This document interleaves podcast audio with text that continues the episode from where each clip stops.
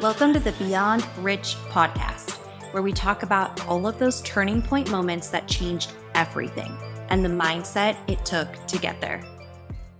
Hey guys, welcome back to the Beyond Rich podcast. I am Natalie Lemus Hernandez, your host. Today is millionaire sales secrets. I love sharing all the secrets that are going to help you get rich. Basically, this episode goes into the mindset you need to have when selling, how to cold call. I literally give you scripts on what to say on calls, and I tell you all about follow up, how important it is, and how to follow up without saying, Hey, just circling back. Hey, just checking in. Leading with value so that you can actually convert prospects into paying customers. Enjoy.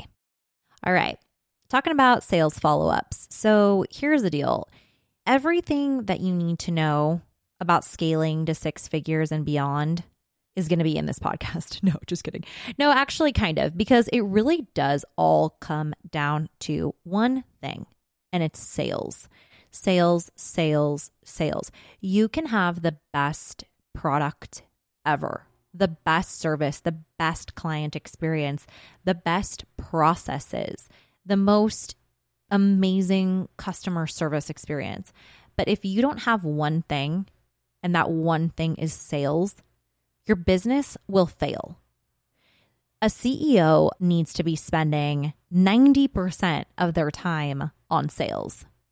What is sales?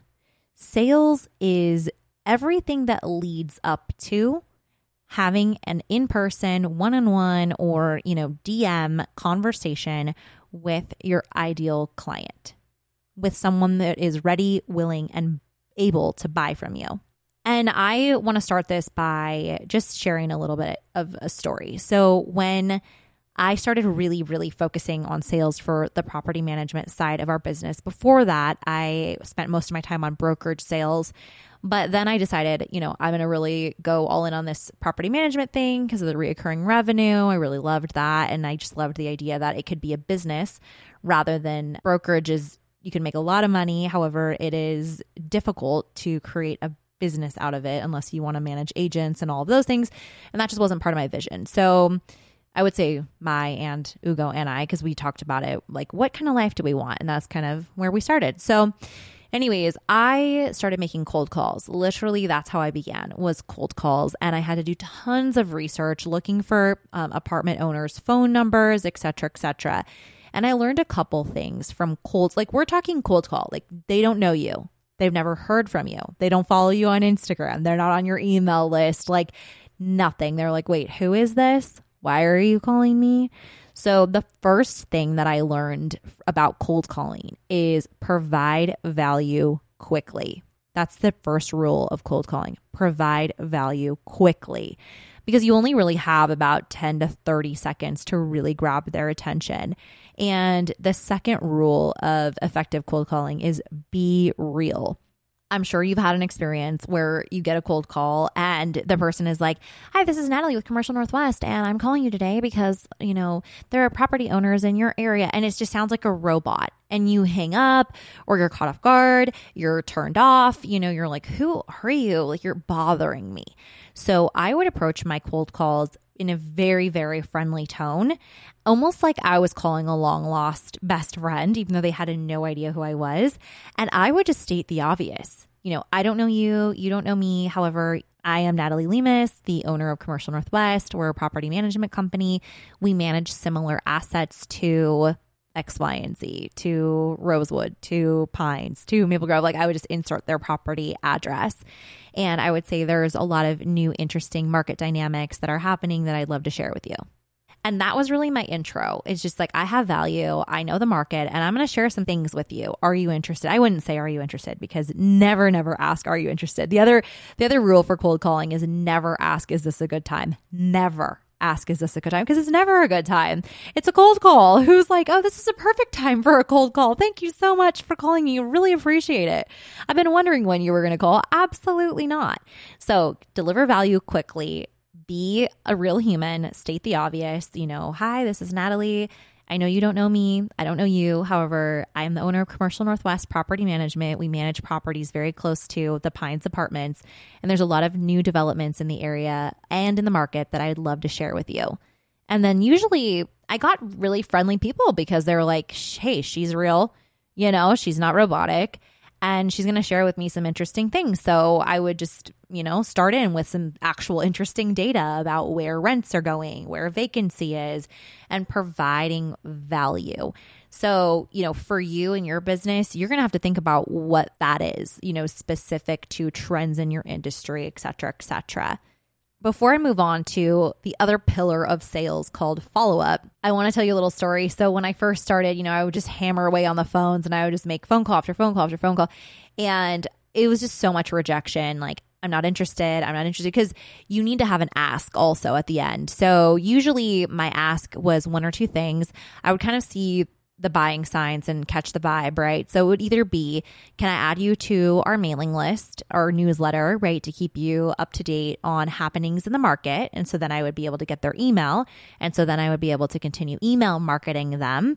Or I would say, you know, I'm really glad we had this conversation. I loved, you know, chatting with you and catching up about the market. I would obviously ask them, what do you see? What are the trends that you're seeing? You know, make it a collaborative. You want to make it a conversation where you're not just talking at them but you're having a conversation, you know, like as you would over coffee or cocktails or over dinner with someone that feels like a long lost friend.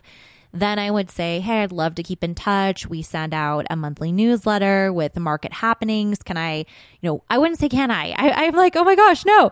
As I'm saying this, I'm like, It's been a while since I cold called. So I'm like getting brushed up as I'm teaching you this at the same time.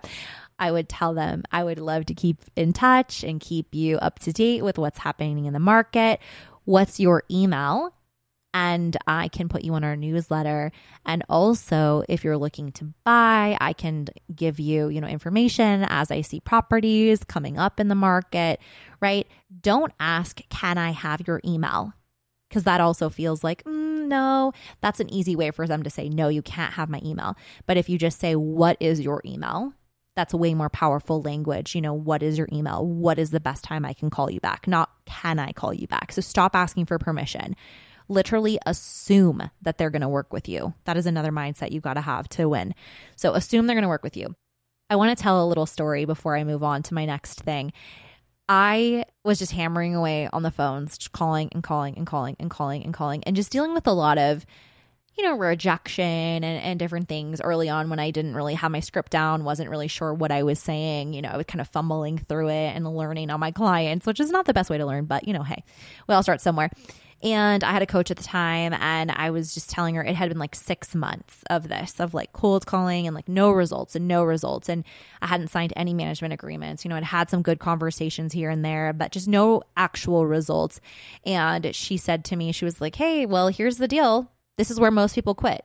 So you want to quit? Or how determined are you to see your vision come to pass? So I'm going to ask you the same question. How determined are you to see your vision come to pass? Right? Because really it's all about not giving up. The entire game of entrepreneurship is about doing the activities long enough for the results to show up. You have to stay in the game to see the results show up. And that's the thing. Most people quit before they see the results come through. Did you know that when corporations hire a salesperson within their company, it takes them approximately six months before they see any return on that salesperson? So they're investing six months of salary to get any return on that salary because sales takes time. It takes planting seeds after seeds after seeds, follow up, staying in the game, etc., etc. And most people just don't have enough grit. They don't have enough determination. They're not hungry enough and they get discouraged. Encouragement is oxygen for the entrepreneur. And so if you're looking on the outside for encouragement, meaning results, and you're early on and you don't have that momentum, it's going to be easy to want to quit. You have to find an internal reservoir of encouragement.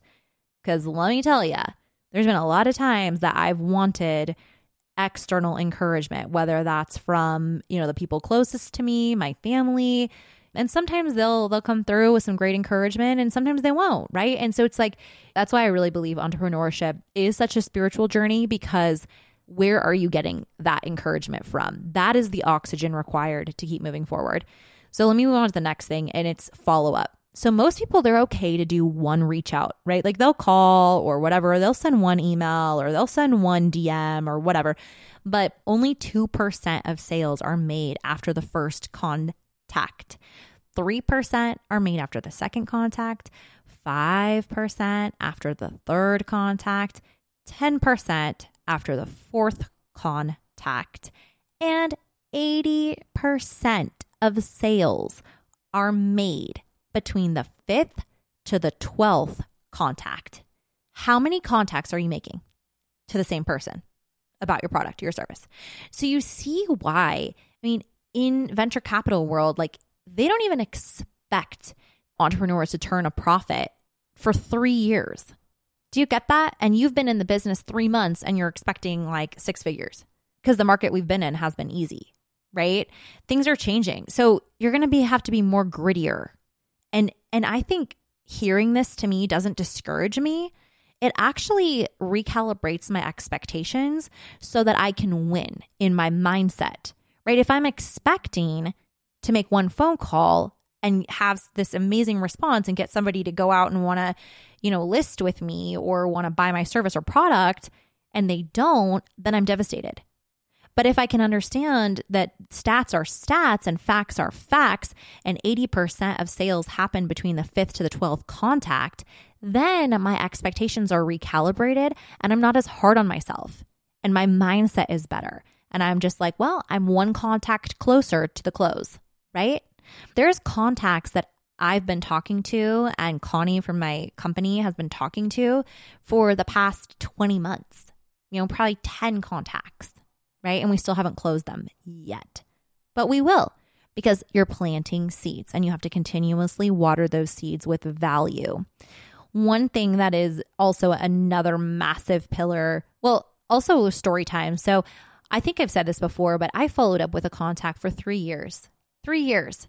And then she finally, one day, she said, Okay, I'm ready and I want to hire you. And she was our highest paying client for a really long time. And it just really showed me that follow up is so, so, so crucial. And the sad thing is, is that 44% of salespeople give up after just one attempt. Only 8% of salespeople follow up more than five times. Only 8%, you guys.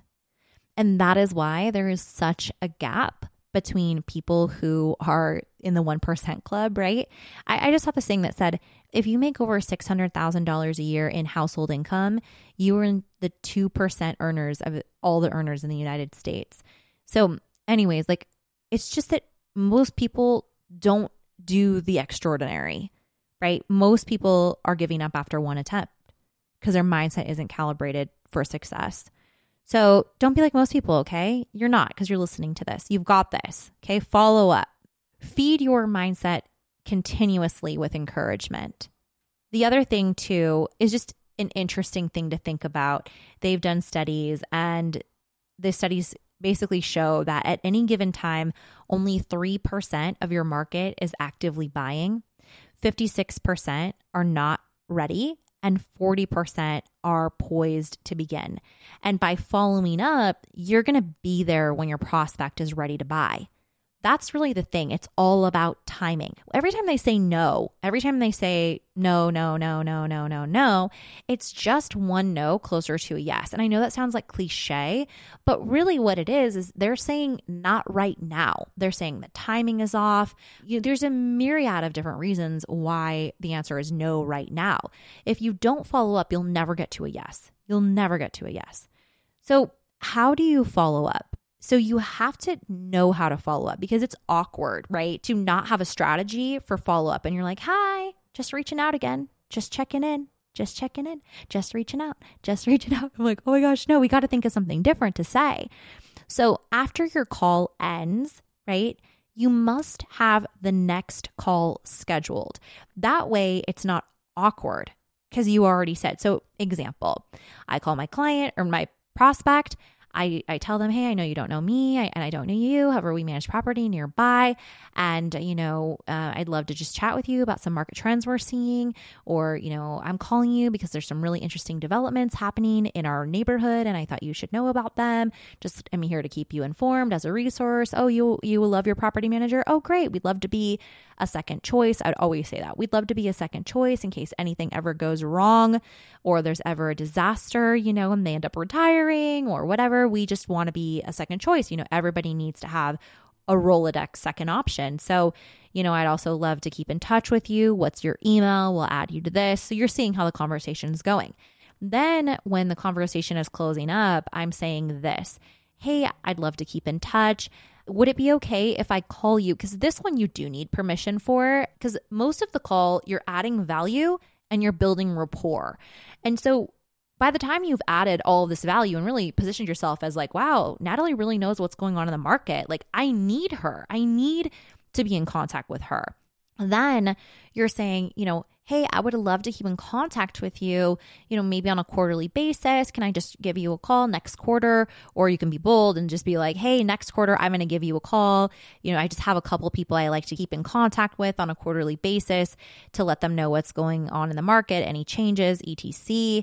And they're like, yeah, that'd be fine. And then, you know, send them an email, summarize the call, explain what will happen on the next call, saying, next call, you know, I'd love to share with you marketing trends or something. You always come with value, right?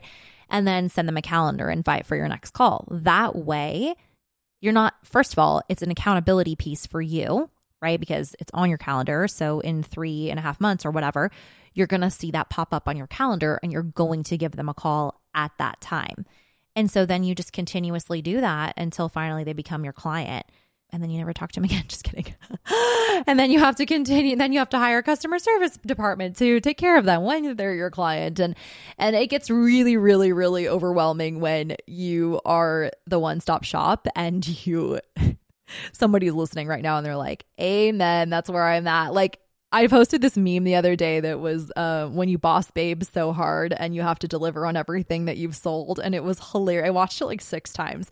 It was this guy dancing so, so fast. And I was like, that is literally entrepreneur life sometimes. So, anyways, I trust this was all helpful. I would love a review, share the podcast, screenshot this, put this everywhere, share, share, share. Let's all rise together. A rising tide lifts all boats. Go out, be bold, sell, sell, sell, follow up, follow up, and stay beyond rich. Talk to you later. Bye.